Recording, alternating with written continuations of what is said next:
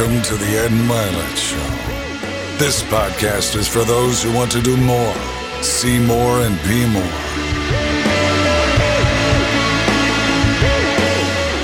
Welcome back to Max Out, everybody. I'm Ed Mylett, and today's a very special program and one that I've worked very hard to put together for you because I wanted to introduce you to this incredibly inspirational person to my right. You know, I've often had people on the program, as you know, that have incredibly inspiring words. Um, but every so often, I introduce you to somebody who's just an inspiring being, an inspiring person. And the man to my right absolutely fits that description. And so, with no further ado, let me introduce my good friend Eric LeGrand. Eric, thank you for being here. Hey, thank you for having me on, Ed. It's truly, truly a blessing. Welcome to California. Yeah, California. Hey, man. California I like, man. I like it. Welcome to the beach. So, so everybody that's watching on YouTube, you immediately can see that Eric is in a wheelchair. If you're listening to this on audio, we're going to describe this incredible story to you, but it's one of the most remarkable stories that I've been following for the better part of, you know, going on going on 9 years. From the minute the your injury took place to today, I've tracked your progress and I think you're by the way one of the greatest speakers in the world too, which people are going to hear about soon. But why don't we get right into it because I think most people may have seen you before but may not know the story. So, take us back to where your life changed, which was October 16th, 2010 your life was altered forever on that day, correct? So tell everybody what happened that day. Well, we were in the fourth quarter at MetLife Stadium playing the Army Black Knights. And I remember we, was, we had just tied the game up 17 17. So I was on the kickoff team in my head. I'm like, let me run down the field, make a big play, get our defense out of here, get a quick three and out, and get the ball back to our offense so they can have a two minute to score. That's my mode going down on the field. And that game, I was facing a double team. So as soon as the ball's kicked off, two guys came to block me. But on that particular kickoff, I was able to split right through them, and I had a good 30, 40 yard head start on this guy now. I knew I was going to make a tackle on. And as I'm running down the field, I'm saying, do I want to use my head or do I want to use my shoulder? And everybody knows when you play football, if you're going to use your head, you got to see what you hit. Mm-hmm. I said, this is going to be a big collision. Let me use my shoulder, keep my head out to play. Mm. In the video, you'll see my teammate actually got there uh, about a half a second before I did, and he tripped the guy up. Mm. When a guy got tripped up, his body twirled in the air. And as I put my head down, thinking it wasn't going to be in the tackle at all, it would be just my shoulder. The angle changed, and the crown of my head went right into the back of his shoulder blade. Mm. And next you know, I was laying on the ground, paralyzed, and mm.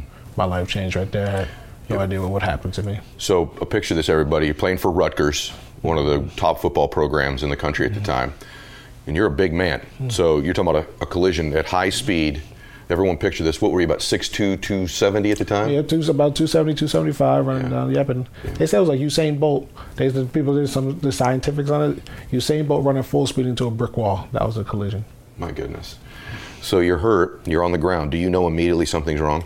I knew right away that something went wrong because I couldn't move. But then I, the most, I guess, frightening part about it was I couldn't breathe. Mm. So immediately I paralyzed my diaphragm. But I thought I had knocked the wind out of myself maybe, and I thought I had a full body stinger because I had a stinger on my shoulder before mm-hmm. where it went completely numb and I wasn't able to move it. Mm-hmm. I said I just did that to my body, but I remember the the trainers come running out. They're like, "Is it your head or is it your neck?" And I was just like, "I can't breathe." Mm-hmm. And then Coach Schiano comes out mm-hmm. and he looks down at me and goes, "E, you have to pray right now." And when he says that to me, I'm thinking this is it. My life is over because I can't move, I can't breathe, and now my coach is telling me I have to pray. Oh my gosh. I'm t- of course I'm praying for a gasp of air or anything, but in my back of my head, I'm like, my life is over. I'm not gonna lie to you. Ed. At one point, I did close my eyes and I said, God, take me at ease. Did you really? I did. I closed my eyes and I cried. And I said, God, take me in. Nothing happened, so I instantly op- opened my eyes back up and started panting again, and because I was nervous. But at this time, they're putting a board under me now to get me onto the cart. And when they lifted me up, somehow I caught a gasp of air for a second. Hmm. So then I said to myself, okay, I did knock the wind out of myself. Everything will be okay. Wow. Yeah. So while you're laying there in front of thousands and thousands of people, you literally closed your eyes and said, Lord, take me. I did. No, I, I remember I said, this is it. I, I, I, I can't move. I can't breathe. This, this is going to be the end of my journey. Were you in, uh, you see, you couldn't breathe. And by the way, when this happened, this was national news everywhere, mm. right, at the time. But if we could go back just for a second, because I, I, I think one of the things you do, Eric, that's so magnificent because you have such an infectious spirit. Mm-hmm. so does your mom, by the way. We'll talk about later. mom does too. But you, you, um, you have this thing about you that's so calm. And so I want to know were you this way before this injury? Were you always sort of predisposed to be this sort of, I don't know if I'd call you serene or chill, but is that true of I, you? is, I always, I always loved to of a pe- be a people person. Mm. Love to make people smile. Love to make them laugh. Didn't matter who you are. I, I was always that guy where you know you see him, he's gonna put a smile on your face. It didn't matter. What race, boy, girlfriend, it, it didn't matter. I was always that guy that wanted to make you smile, and people loved to be around me. I'm not gonna lie, and that was, kind of took to that because I liked to be around people.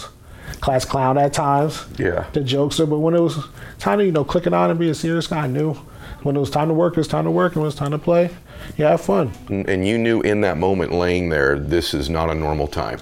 Were you in physical pain other than the not breathing? I get that question like, did I feel anything? And at the time, I didn't feel anything at all. But I had fractured my neck so much, you know, that I went right into my spinal cord and it dam- did the damage, and I couldn't feel a thing. So it's going through your mind first is Lord take me, then it's like, well, I'm here, I can breathe, I might as well stay, mm-hmm. right? Coach tells you to pray.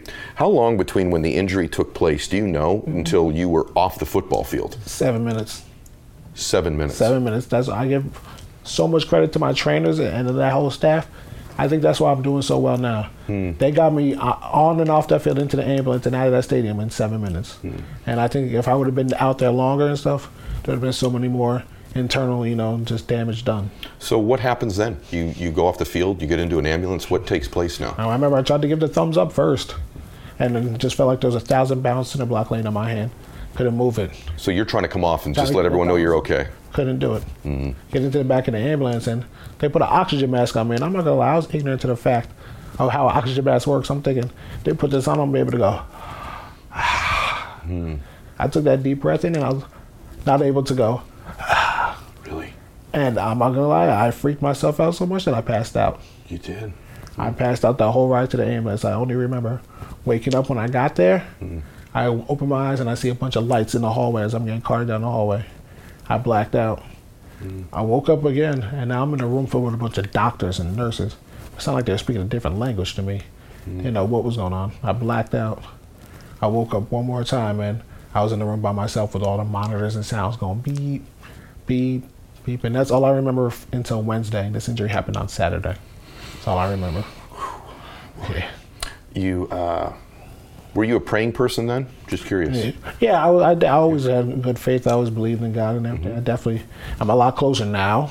Are you? Yeah. Absolutely, but I always believed and I always prayed and, you know, and it just was going along my journey as a regular 20 year old, you know, Division One athlete. And I must tell you, as you're telling me this story, my heart's racing. Like it's scary for me Yeah. to hear, and I wasn't there. I appreciate you being so honest about that because I think you know there's a fascination. People think what happens in these moments in someone's life where they know life is never going to be the same again, and I appreciate you, you know, being willing to share that so much. Um, you end up waking up then. Mm-hmm. On that Wednesday, Yes. and someone has to probably at that point, I assume, deliver news to you, or mm-hmm. what takes place then? well, I kind of know, I knew that I was injured. I didn't know the extent of my injury. Mm-hmm. And I remember my mom coming up to me and saying, Eric, let me know when you want to talk. But at the time, I was, I'm not gonna lie, I was getting just bombarded with posters and postcards and people visiting me that I kind of wasn't focusing on injury. I was co- focusing on talking to people and. Yeah, I haven't seen like people I haven't seen since middle school and high school were coming up to visit me. Mm. And the guy, it was national news, so you know, like the Giants came over, Tom Coughlin came over to see me, mm. sent over all the rookies that year, Jason Pierre-Paul and those guys. Wow. Came and visited me, and then Andy Reid was with the Eagles. Yeah. He came over, so in the back of my head, mm. I'm like, this is perfect. They're gonna know who I am when I get back on that field. Really? About to be a first round pick and everything. this is before I knew, of course, what was going on. But Wow. I was amped. And I was fired up to see a bunch of people that it took my mind away from everything that was going on. Interesting. That is interesting. So when do you talk? Is it mom who tells you this is the situation, or was it a doctor? I would say no, it was my mom. It was about a week into it, and a week into a it. week into it, and because I said this was it was nonstop every day. It was the biggest story in the country at the time. I mean, not just sports news, but national news at the time. It was the dominant story on all media, all networks. I was getting mess- people from China and Australia were sending me Mm-hmm. postcards and stuff. So every day we were just going through that, and I was I was sleeping a lot during the day because I wasn't sleeping at night. I was very terrified at night, just the Mm. terrors of the night and not being able to you know control what was going on and having to trust other people. Mm. But um, when I finally realized what had happened to me, you know, I said, you know what, can't focus on football right now. I want to focus on getting my life now. Like Mm. I definitely have to graduate. because I'm not gonna be playing football anymore. Wow. And I started thinking about my life. What am I going to do? Because my whole life has been football, Hmm. and I just I'm like I want to be back on my feet. What do I got to do in rehab, and what am I going to do afterwards so I can support myself? Well, you're already processing that information at the right away when I, when I realized I wasn't gonna be able to play football right now, I'm like, well, what's next? Like this is all I know. Hmm. So it just came to my head. Like, of course, immediately was rehab, getting back, you know, on my feet, and I was like, that's gonna come. Like I've been grinding my whole life. I know what the weight room's like. I'm thinking, you know, you just go in there and you work, and you'll be back on your feet. Hmm.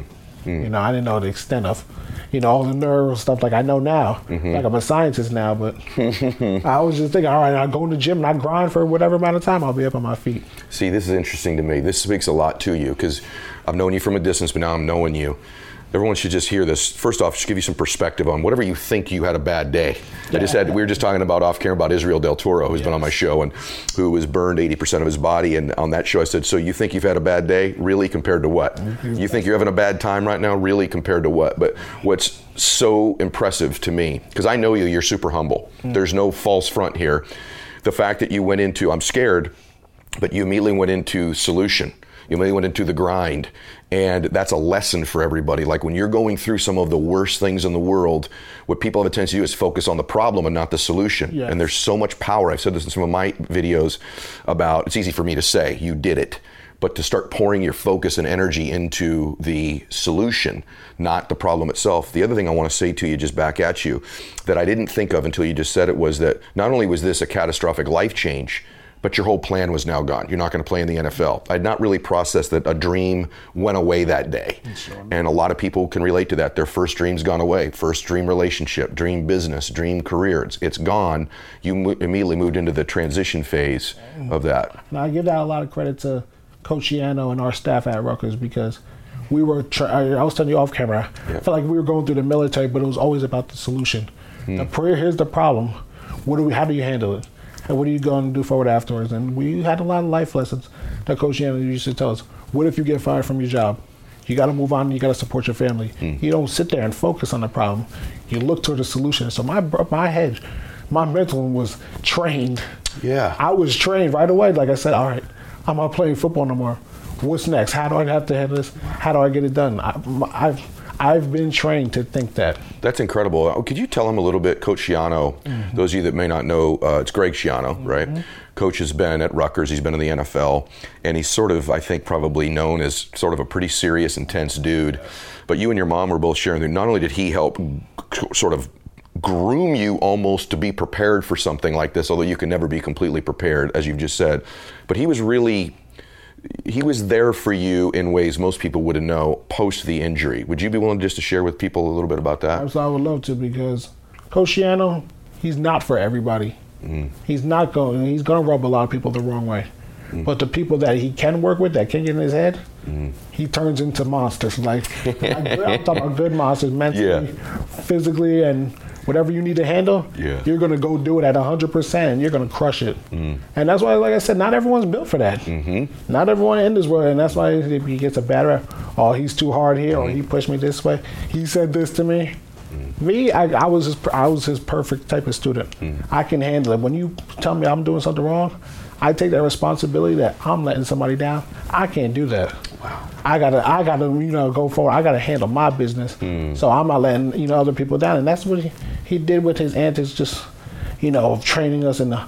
It's 120 degrees on the turf. Just had a two and a half hour practice run, 22 gases afterwards. Now he's got us put our face in the turf and breathing in all of that, like stuff like that. Like, what are you like? What am I doing right now? What am I doing with my life? Mm. It's all fundamental, just preparing you for life. And mm. when tough situations happen, what are you going to do? Fold, mm. or do you look to the solution and handle it? And Great That's what he did. And, and when he recruited me, he said that he treats all his kids like his sons. And there was nothing more that didn't show like that didn't show that is when I got hurt. Hmm. How so? Oh man, he was he was on the phone hours right after the game, making sure I was in the best hospital, making sure I was in, taking care of the best way. I come up to the hospital at night, eleven o'clock at night, to let my mom go to the hotel sleep, stay with me for till two three in the morning, Wow. and then be back at the Hale Center where it was a practice center, you know, for us at seven a.m. things of that nature. And then when I got transferred to Kessler. He made sure I had everything. He had the satellite dish installed on top of my room. My flat screen TV in there. They even built me a Fathead. Whatever I needed, I had, and it was because of Coach Schiano, Tim Pernetti, who was our athletic director, and everybody at Rutgers. It was incredible. What a great lesson on leaders, man. You're like this treasure chest of info. Nah. Like both you and the people you've observed, but like I love what you said, like great leaders aren't concerned about being for everybody. Exactly. And when you're trying to please everybody, you end up leading nobody. Mm. And then he was there for you when it mattered though. Like to me, the picture of the coach, you know, who's still running that program, coming and relieving your mom at 11 o'clock at night and staying there with you. You know, there weren't cameras there, and nobody knew that was taking place. And so, what an incredible lesson from him. I want to ask you first, and then we're going to go backwards because you've told me your life before this prepared you. But if there was one thing during that time that you learned or that you took a lesson away from, either about yourself or life, what would you say that it was? It actually was patience. Mm. I'm, everyone's still instant gratification me. Mm. I always want everything now. I want to, you know, if I if it's something, I can always work for a goal, but I mm. want to start it now. I want to do it now. I want to do this. I want to do that now. I've learned with this injury, you have to have patience. Sometimes everything's not going to go the way that you want it, and sometimes there are things that you keep, that are out of your control. Hmm. And when sometimes when it's out of your control, it can build you up and frustrate you so much. Because I told you the way I was was, if something was put in front of me, I handled it. Yeah. You go in the weight room, you handle it. You go on a practice field, you do the little things to get better. Hmm. With this injury, sometimes it's just not like that. You can't just go to hmm. ride a bike and you know start getting better. You can't walk on the treadmill all the time and just get better. So I've learned to be able to be patient when things don't go your way, mm. and not get so frustrated. Be able to be in that moment and be okay, it's not going to work today, but don't get you know don't get this you know this disturbed from the, the goal at hand. You got to stay focused on that task at hand and mm. still handle it. Come back the next day. What a great lesson. I want to ask you something about that though, because I think sometimes when people hear patience, because they, the right people know that means stay in the grind until you win. The wrong people think, oh, I'm being patient. I don't have to be after it right now. Right? Do you know what I'm saying? Like it's almost an excuse not to grind. Mm. So you were simultaneously patient, but you went right after mm-hmm. your PT, right? Right after therapy to get better. Mm-hmm. And tell them a little bit, because I one of the things I commented on to you was you're mobile. Yes. You know, for you broke C three and four, correct? Yes. So very severe injury, but you've got a lot of mobility now in your shoulders and in your neck, and you move very well, I, uh, better than I even assumed. You attributed that to the immediate grind you went into on rehab, correct? Yes, I do. And they had you up moving. Talk about that a little bit. Yeah, when I first got hurt, I was pretty much stiff to a board. The doctor pretty much said I was almost gonna be a vegetable. You know, I was, said sad to say it in that terms, but that's what they pretty much said. And I was really able to turn my head to the left and to the right, and mm-hmm. I was on a ventilator, couldn't breathe on my own. I had a feeding tube in my stomach, couldn't eat solid foods, mm. and you know, my it told me I'd never walk again. Like life was flipped and turned upside down. But immediately I went to, how do I? All right, all right this is going on now. Mm. How do I get this feeding tube out of me? Mm. How do I breathe on my own? how do I, you know, just start doing the other things that I need to do? How do I walk again? And when they're like, all right, we're gonna go do this, this, and that, I'm like, all right, let's get started with it. And that's what it's just. It was just that grind that I've learned. Like I said, being patient because not everything's gonna happen, you know, right away. Did you want to quit? I, I that's I never wanted to quit.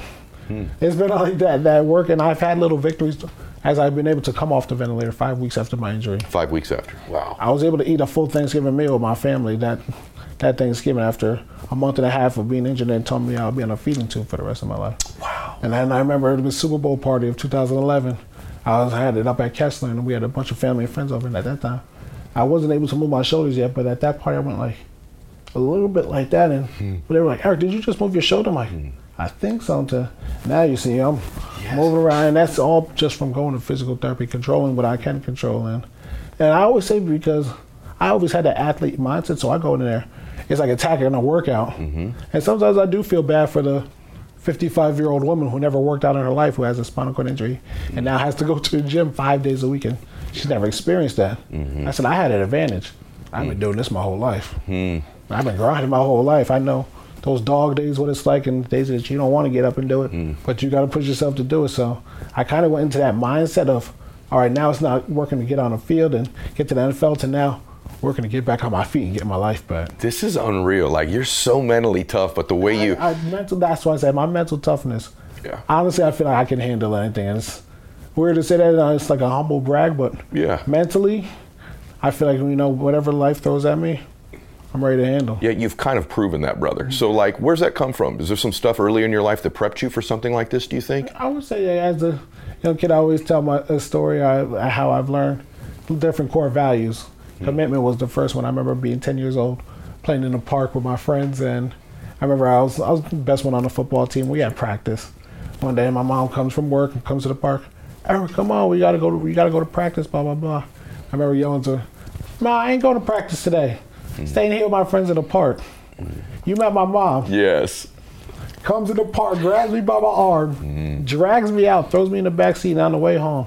The whole time. Blah, blah. Are you kidding me? Who do you think you are? You mm. commit to something, then you see it out. I don't care how good you are. Blah blah blah. Mm. And from 10 years old, now I'm 28.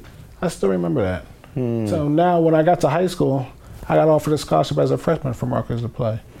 And- What? Yeah, I got offered after playing three games as a freshman. They were looking at somebody else's film in my town, and they saw me. They're like, "Who's that?" And they're like, "Yeah, he's a freshman." And they came right over and they wrote on this paper to my coach that this date on as a when he's a junior, he we offered a scholarship. That's amazing. So I remember that sophomore year, the seniors always have to pick someone to go turn on the water before and after practice. We have to climb down into a sewer. I'm saying this sewer was disgusting. Guess who they picked? You I may be the best one on the team. Hmm. Who's in the sewer turning on the water before practice? Hmm. And after practice is over, dead tired, I'm climbing in that sewer, hmm. turn and turn, waiting for everyone to get their drink and turn it on. So I learned humility at a very early age. Mm. And then once I got to, to Rutgers, one of the biggest things was I got my position changed so much my freshman year. I came in was recruited as a linebacker.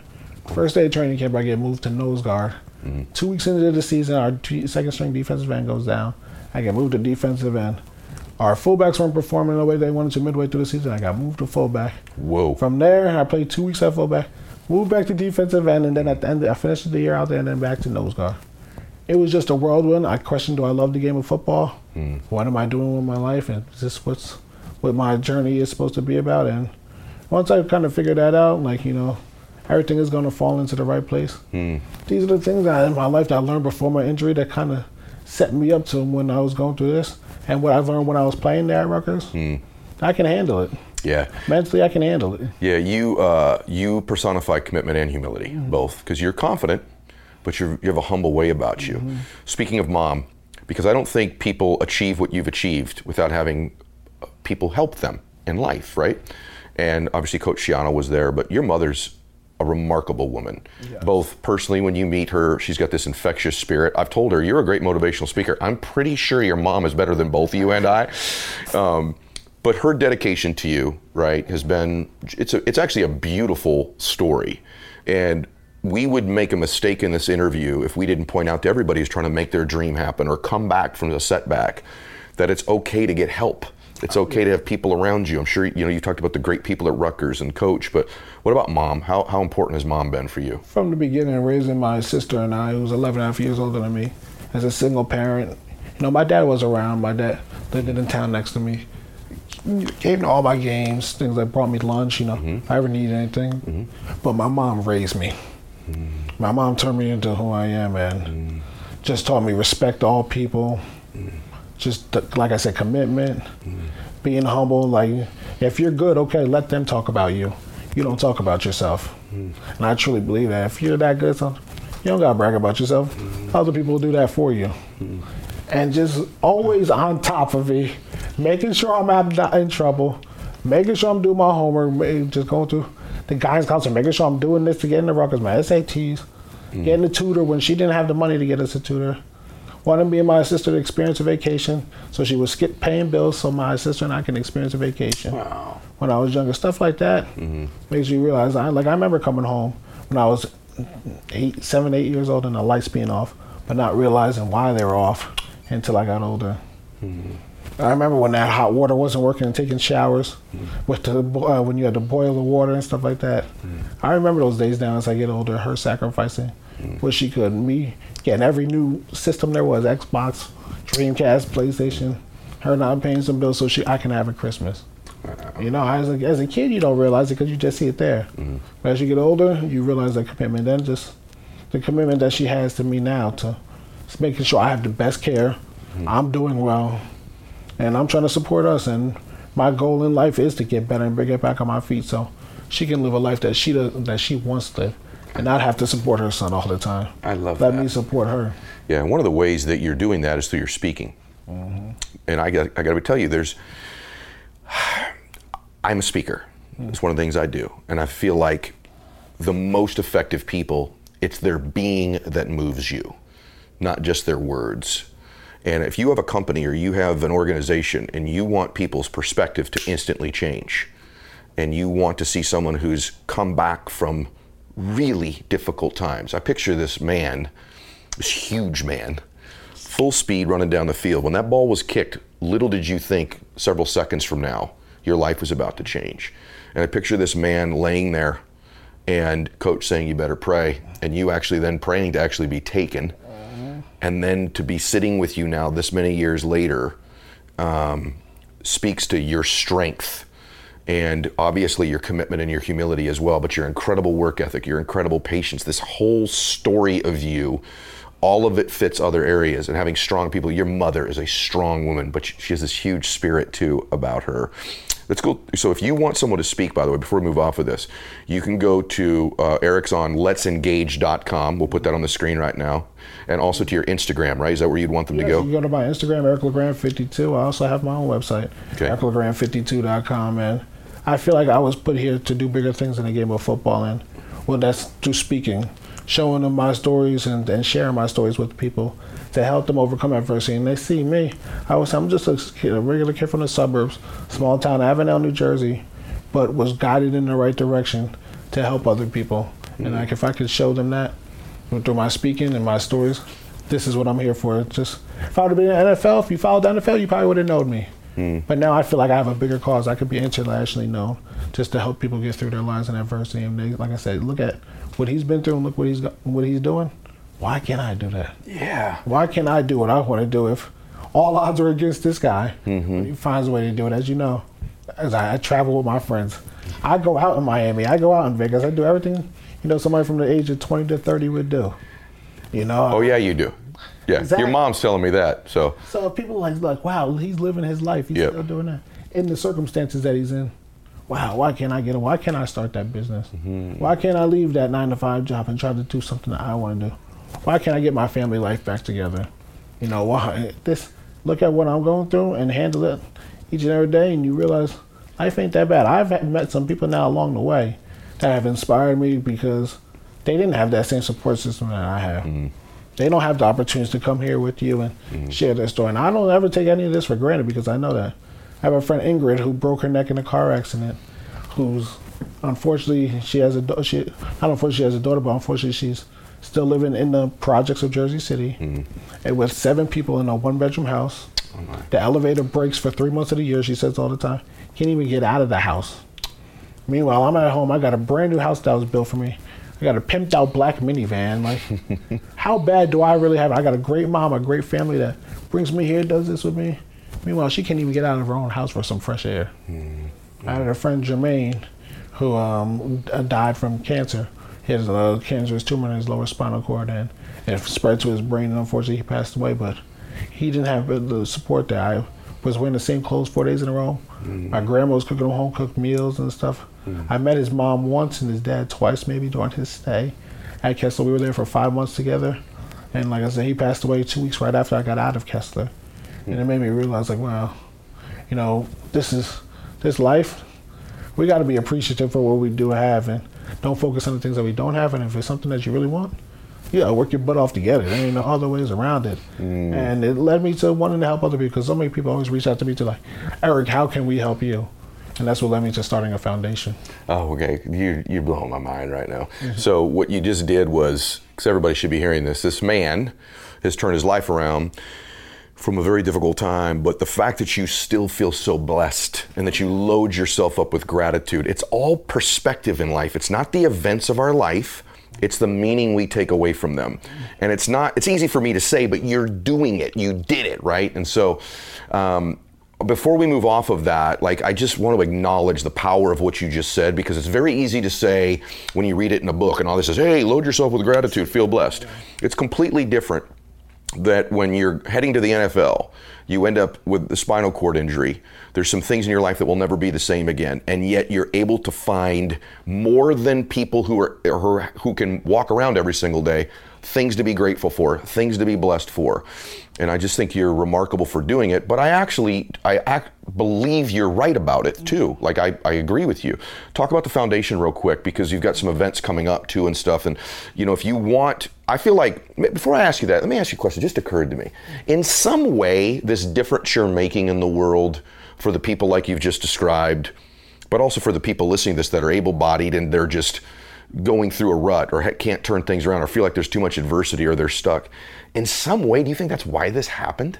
Yeah, I, tr- I truly believe in life reverse off that everything does happen for a reason. Mm. And like I said, I was put here to do other things than playing a game of football. And like I said, be that that mentor, that coach, that inspiration, whatever it is, the way that somebody wants to put it or whatever title they want to put on it mm-hmm. for other for another person to see. Yep. Okay, he's in, and I feel like if in life, if I can get out there and be out there and touch other people and see that if people start looking at things that way with a sense of being grateful, being and have that gratitude for the moments in their life, it's just a lot better place.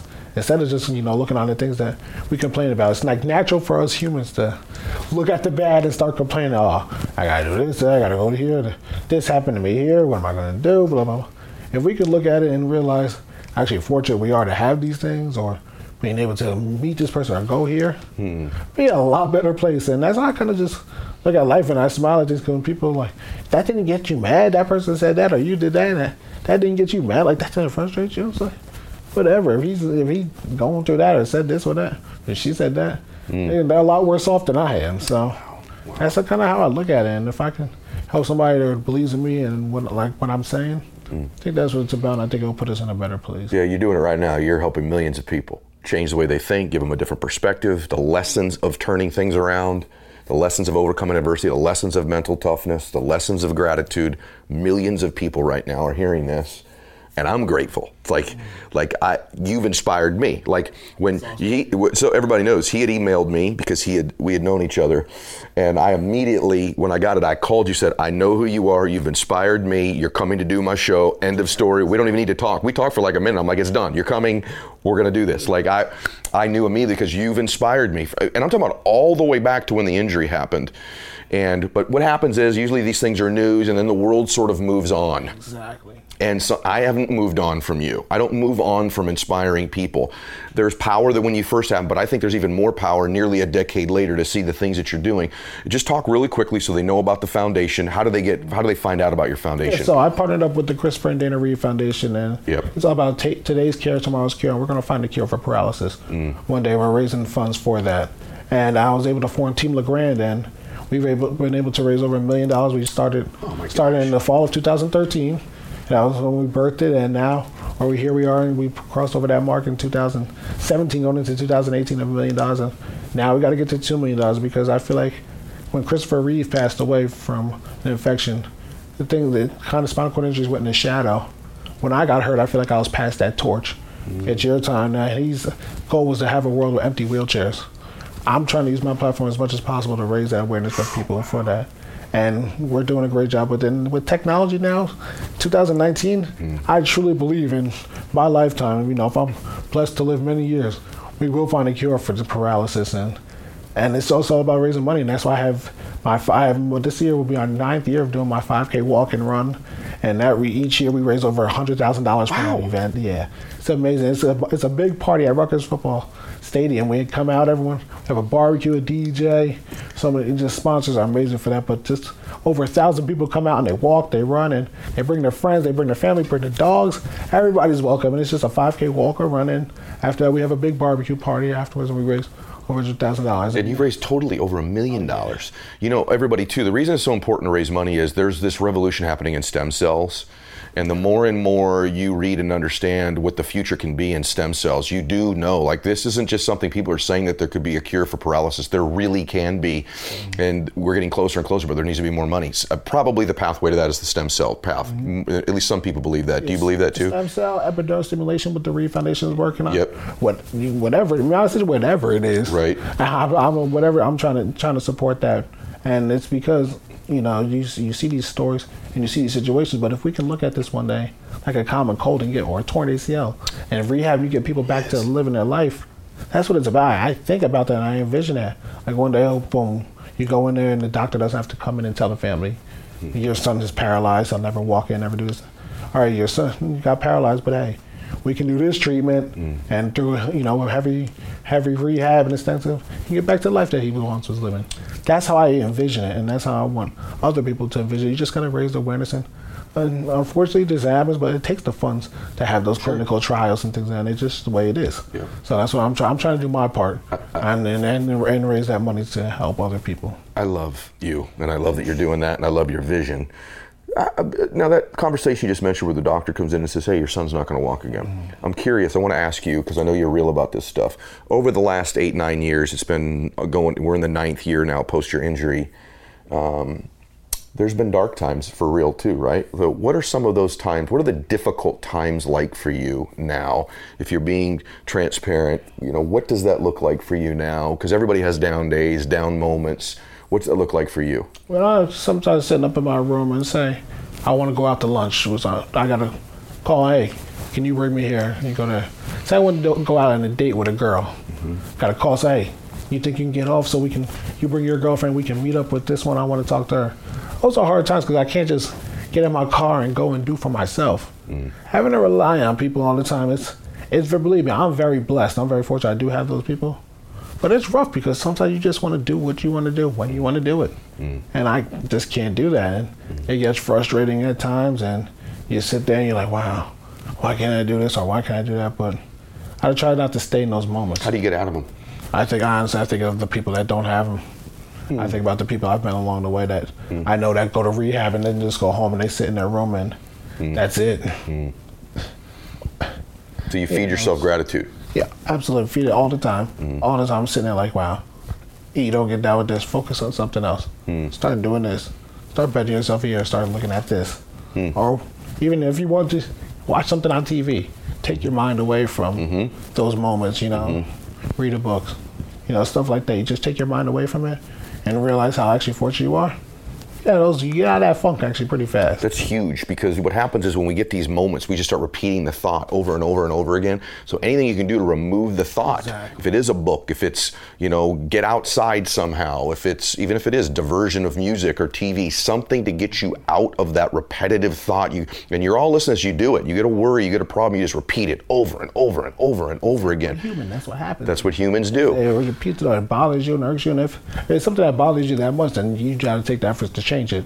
You know, you can't live it alone. You got to change it. Mm. And then other, another thing that actually got me this past year, I haven't told many people about it, but I, I wasn't healthy not knowing. I was uh, coughing a lot. Mm. Now I realize why I'm what's causing this cough. I'm thinking, is it my heater I'm sitting by? Is it the water I'm drinking? Is it, mm-hmm. is it the styles? I didn't know what it was, but I was coughing, coughing, and coughing.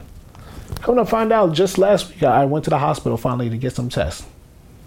Come to find out I have severe sleep apnea. And I wasn't, and this is what was caused. I was not getting enough oxygen to my lungs at night, which was already, my oxygen, my lungs are already impaired from the injury, so they're not fully expanded. So they were getting even smaller and smaller, and it was trapping the fluid that you get, and you know, when, when you cough, Yeah. it gets, it was getting stuck in there and causing pneumonia. I had pneumonia twice last year. Come to find out, it was just all because of sleep apnea. I didn't know what was causing this, but I finally did a sleep test, and the doctor was like, "You stopped breathing for a half hour total last night, and you only slept for four hours." And I was like, "What?" Wow. So now I got this mask, and I am a new man. Are you really? I'm getting this oxygen down to my lungs. I'm waking. I'm out. I was falling asleep during the day three, four times a day. Not, not, not, not, not realizing because I was waking up so many times at night. Wow. I was tired the next day. Now, I feel like I go all day. I feel like a new man with this. Yeah. The mask kind of sucks at first, but wearing it. Right. I'm starting to get used to it for a week, and I've ever had it in. You spoke earlier about technology too, so these masks have helped you. Also, these students at Rutgers, which we're going to show some of this B-roll too. But see, everybody needs to get this. Like the reason that there's collaboration in the world, I don't care what you're doing, is when you get people who want to support each other, that love each other in the world, miraculous things happen when humans come together. That's what I want people to understand. Listen to this again. Miraculous things happen when human beings come together to do good for each other. Isn't it true? That is so true, man. And so tell them a little bit about what these these Rutgers students did with you. This is awesome, right? The way I use my phone, I have a bracket that hooks to the arm of my chair, mm-hmm. and I Velcro my phone to it, and I put a stylus pen in my mouth, and I can do everything. That's how I text. That's how I go on my email, Twitter, Facebook, Instagram. I Snapchat, whatever. I do it all, all with it by my face. But I used to always have to hold the stylus pen in my mouth. Mm-hmm. Just sit there when I'm out, used watching TV, holding it, holding it. After a while, I get annoyed, I just drop it, and then if I want to use it again, I got to call somebody to get it. These Rutgers students came up with this little 3D model where I can connect it to my bracket, and I put a little, there's a little hole in it, and now I just drop my little stylus pen in there. I can keep my mouth from getting dry all the time and being thirsty. Isn't that life? Little things, life changer. Yes, life changer. They also did a drone too. Well, by the way, we're feeding this in. If you're watching YouTube, you're seeing this right now. But also, didn't they build a drone that you use as well? Now there's a drone, and you can use you go on your phone and use it as an app, and you can fly your own drone. And I actually just started my own YouTube channel, so I can't wait to start doing videos, flying my own drone around in a neighborhood and doing some cool stuff with that. Using it for my events, like my walk. I have a flag football tournament. Using it for that, getting some great shots from there. So incredible things, like you said, when people come together to do good. And that's eventually going to lead to a cure.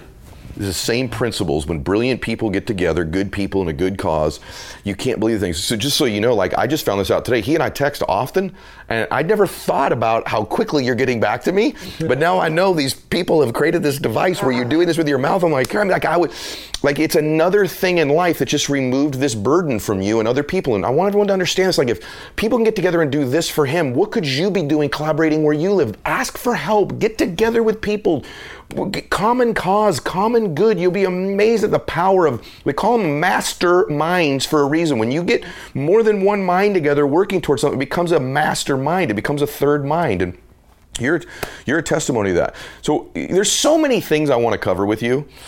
And everyone's, you know, obviously been taking notes and they're inspired right now. But I kind of want to tell a funny story too. Yeah. Of it. Uh, I was just made, made me think about it. You know, when people come together. So when people first come up to me, even our video guy Mike yeah, comes up to me, you go to shake somebody's hand. yes, yes. So I'm how it happens to me all the time. Of course, I cannot move my hand right now Right. and shake it. People come and they put their hand out and they leave it there, and I'm like, no, go ahead and shake it. And sometimes they don't understand what I mean. I'm like, huh? I'm like, go ahead and shake it. You can grab, go ahead, you can shake my hand. And they're like, what? No. I'm like, I can't shake your hand. They're like, oh, I'm so sorry. But I'm like, no, it's fine. Then you get people, after I had a few, Yep. that's come up to you, and they're like, shake your hand. I'm like, go ahead and shake it, blah, blah, blah. And I'm like, I can't shake it. Like, why won't you shake my hand, bro? Blah, blah, blah. I literally can't shake your hand. nah, nah, you won't shake my hand. Hello. Stuff like right. that. It's so funny. So I, love, I love when that, those moments. My friends live for it because then at the end of the day, they just grab their hand ah, and they put on their hand and then they understand, like, oh my God. I'm like, don't feel bad. It's all good. This is another key with you though, and your mom. Humor's helped you through all this oh too. You gotta you gotta laugh at the stuff you know that that happens to you, around you. And mm. They get you through life and just laughing is good. Laughing and I laugh a ton of I scare my nurses all the time. I jump at them, make noises, and it cracks me up. You know, so You just have this spirit. Everyone's watching this. They can see it on your face. Like the Lord doesn't give us things in our life that He doesn't think we're capable of handling. And it's the people that I've met that have had, you know, difficult issues, whether that be Israel or Nick, who's been on my show, um, or Cody, who had his legs amputated when he was a young man. Um, in your situation here with the paralysis, it's it's amazing to me when I've met these people. It's almost obvious when you meet them that they were already capable of handling this. They just didn't know it. And that's another lesson for people listening to this. You're capable of handling things. You're so much more resilient and tough and strong and determined and resourceful than you think you are when adversity strikes. Trust me, you're stronger than you think. And uh, people like Eric prove that every single day. Let me ask you a couple things as we finish, um, because I'd, I'd, I'd make a huge mistake if I didn't give people the gift of this. And I ask, I guess this often, but you're special in this regard. Someone's watching this, they're going through a really difficult time. They're going through the worst time of their life. At any given time, if there's, you know, 10 million people listening to this, there's a million people listening to this right now like, look, I'm going through a real bad one, right? Really bad one. What would you say to them? What would your advice be to them? my biggest thing I always try to tell people that going through a rough time or dealing with some adversity. First off, don't run away from the adversity. Handle it face on. You run away from it, it's going to haunt you, and you're going to deal with it a lot longer. Hmm. Look for the solution. Handle that adversity, whether if it's you're diagnosed with cancer, do the treatments that you need to. Get out on it aggressively. Do your research. Don't. You're gonna have that soak moment. Okay, you can soak for a little bit, hmm. but Jane got to handle those moments. And I try to tell people, I know you may have it bad right now. You may be going through this, but there's always somebody out there that has it worse than you. Mm-hmm. And if you can remember that, mm-hmm. you really gotta. All right, I gotta pick. My, I gotta pick it up. Mm-hmm. I gotta pick. All right, I may have it this bad. I may be just lost my job. I may just lost my family. I may just got paralyzed. I may got this. Somebody always got it worse than me. Somebody's homeless. Someone's bedridden. Someone can't do that. If, and if you start looking at life like that, then you start doing the things that you can do, and you become a lot more appreciative of what you do have, and you don't focus on what you don't have. Boy, I'm not adding anything to that. It's too good. Um, I'm really grateful for you. I really am. Like, you know, you inspire me. And this is the beginning of something bigger between you and I. I'm also, by the way, um, I scratch that. This is something bigger. I'm not going to go where I was. This is going to be the beginning of something big between you and I. Let me uh, ask you last. Um, you know, when you're going through a difficult time like this and you were laying there on the field that day asking to be taken, at what point and how important has been a vision of your future been for you? In other words, like right now, this vision you've got, have you always through this, you know, the darkness and the difficulty and the problems, it's always in our faces, right? Mm-hmm. How important has like a vision of a better future for you been for you? As you go through those dark times, you sit there and you close your eyes, and you vision of walking again. Mm-hmm. You vision of going here and sharing your story. You vision of helping this person or another person. Then once you start visioning it, you try to live it. You do the things that you need to do to live it. I was able to start a foundation. I was able to start a motivational speaking career. Mm. I was able to do sports broadcasting. And the last thing I was really, you know, happy about, I started a show with Fox Sports. It's a digital platform called Mission Possible, where I was p- approached by a group where they they said that they want to have me as the host of a show, where I go into people's lives that are dealing with some type of adversity, and we bring them around people that give them a cool moment, but also shed light on their story. Hmm. And Fox Sports gave us the opportunity to do six shows, and we were able to go into other people's lives. And you always see somebody, you know, like on ESPN or something, sharing the stories, the host. You'll never see somebody actually going through it. And when we were able, I was learning so much from those six people that I was able to do. Working with the, we did a Boston Marathon survivor and uh, WMPT, where she finished the first WMPT finished the Boston Marathon. We brought them around the New England Patriots and uh, New Orleans. They sort of journey practice. They got to meet Tom Brady, Bill Belichick, everybody. Had this guy Jeremy Thomas, who was born with spina bifida. He uh, was a, he's a rapper and a Miami Heat wheelchair basketball player. We were able to go down to Miami, take him out on a boat around Miami. At the end of the day, we went on to the Ballers premiere. He met The Rock and everybody, Ace Hood. It was really cool. Stuff like that. Using my connections, my platform. I was able to do it. I want to be able to do season two. And I'm not gonna lie, right now we're just looking for a sponsor. We get that sponsor to do season two. Gonna change a lot of people's lives. There needs to be a sponsor for season two. I can't wait to show you that. Yeah, I can't wait. I want to see that. Please show me that. Yeah, it's actually on foxsports.com slash mission possible. You're going to show me one on one. I'm going to show you. It's, it's. I want to tell you something about you. And by the way, first, thank you. There's millions of people that are grateful for you today. Um, but I want to tell you something about you. You inspire me. Legitimately, you inspire me. Like, I'm so grateful we did this. And the man you are, I want to be more like. And you're making a huge difference in the world. And from laying there on that field that day to today, in that nine year window, the difference you've made in the world, the millions of people you've inspired is impressive. But I'm telling you, the next 10 years is going to be a completely different level for you. And I really feel like all these visions you have are going to become a reality. And I'd, I want to be here to help you with them. And I know the Max Out universe is behind you too. They're going to be following you on Instagram. They're going to be subscribing to your website. Hopefully, many of you, if you can, will get involved with this foundation and just follow his progress because I have a feeling someday you're going to hear and see all of the things he's talking about during his lifetime come to fruition. I, I see. I really do appreciate that because that's what it's about. Like, I follow when you say max out. Yeah. It's all about maxing out, going, reaching your full potential, going beyond that somewhere that you couldn't think that you got, but just having the confidence to do it. Mm. That's where it all starts. You get the confidence to do it. Who, who- what can hold you back from what can, what's possible? Just a simple message to you. I, I was sitting there that night, and I'm going through. I'm like, all right, how do I want to, you know, reach out to Eddie and say, you know what? I'll just DM him and see, see if he answers. Now look, Boom, here we are. later, we're here doing this. And I'm just so glad you did. I'm so Take glad you did. faith. Just take that step. And I truly believe it's some amazing stuff going. I think it's interesting that you use the analogy of take that step because you literally have done that. And it's it's people would think that you don't anymore, but the fact of the matter is you've taken huge steps in your life since that moment. And so this is a man who in his life right now can't yet walk again, yet he takes these huge steps towards these massive goals and dreams. And uh, I'm so proud of you. And I'm grateful that everybody's been introduced to you today. So thank you so much for today. I feel like it flew by, but I'm grateful for it. Thank you, Eric. Thank you so much, and look out! For, I'm trying to work. I'm working on my second book right now because I want to talk about the mental toughness of life, and I think if people can really get that mental toughness, it's gonna be it's gonna be a great great life for themselves. Well, they're going to get it from you. And so please follow Eric on Instagram, everybody. And lastly, I know you're following me. If you watch this, if you're not, follow me on Instagram, turn your notifications on. Just remember this every day. I bring you the most inspiring people in the world who are maxing out. This man right here has maxed out that moment of October 16th, 2010 to this moment. You've heard how he's maxed out his life. And I know that you're so, you know, engaged in the program and you enjoy it. Please make sure if you're listening to the YouTube that you go on the audio platforms like iTunes and subscribe. If you're listening to this on audio, go to the YouTube channel and subscribe as well. And every day on Instagram, I run the max out two minute drill, which basically means this. It's really simple. I want to engage with you further. I want to introduce you to people. Would you do a coaching call with one of my guests? Oh man, that'll be awesome. Okay, awesome. That would be awesome, So you get a chance to get coached by Eric, my other guests, myself. Here's how it works every day on Instagram. Max out two minute drill. When I make a post in my main feed, and I post between 7:30 Pacific time AM and 8 AM, which is also 10:30 to 11 Eastern time. Right in that window, I post the same time every day.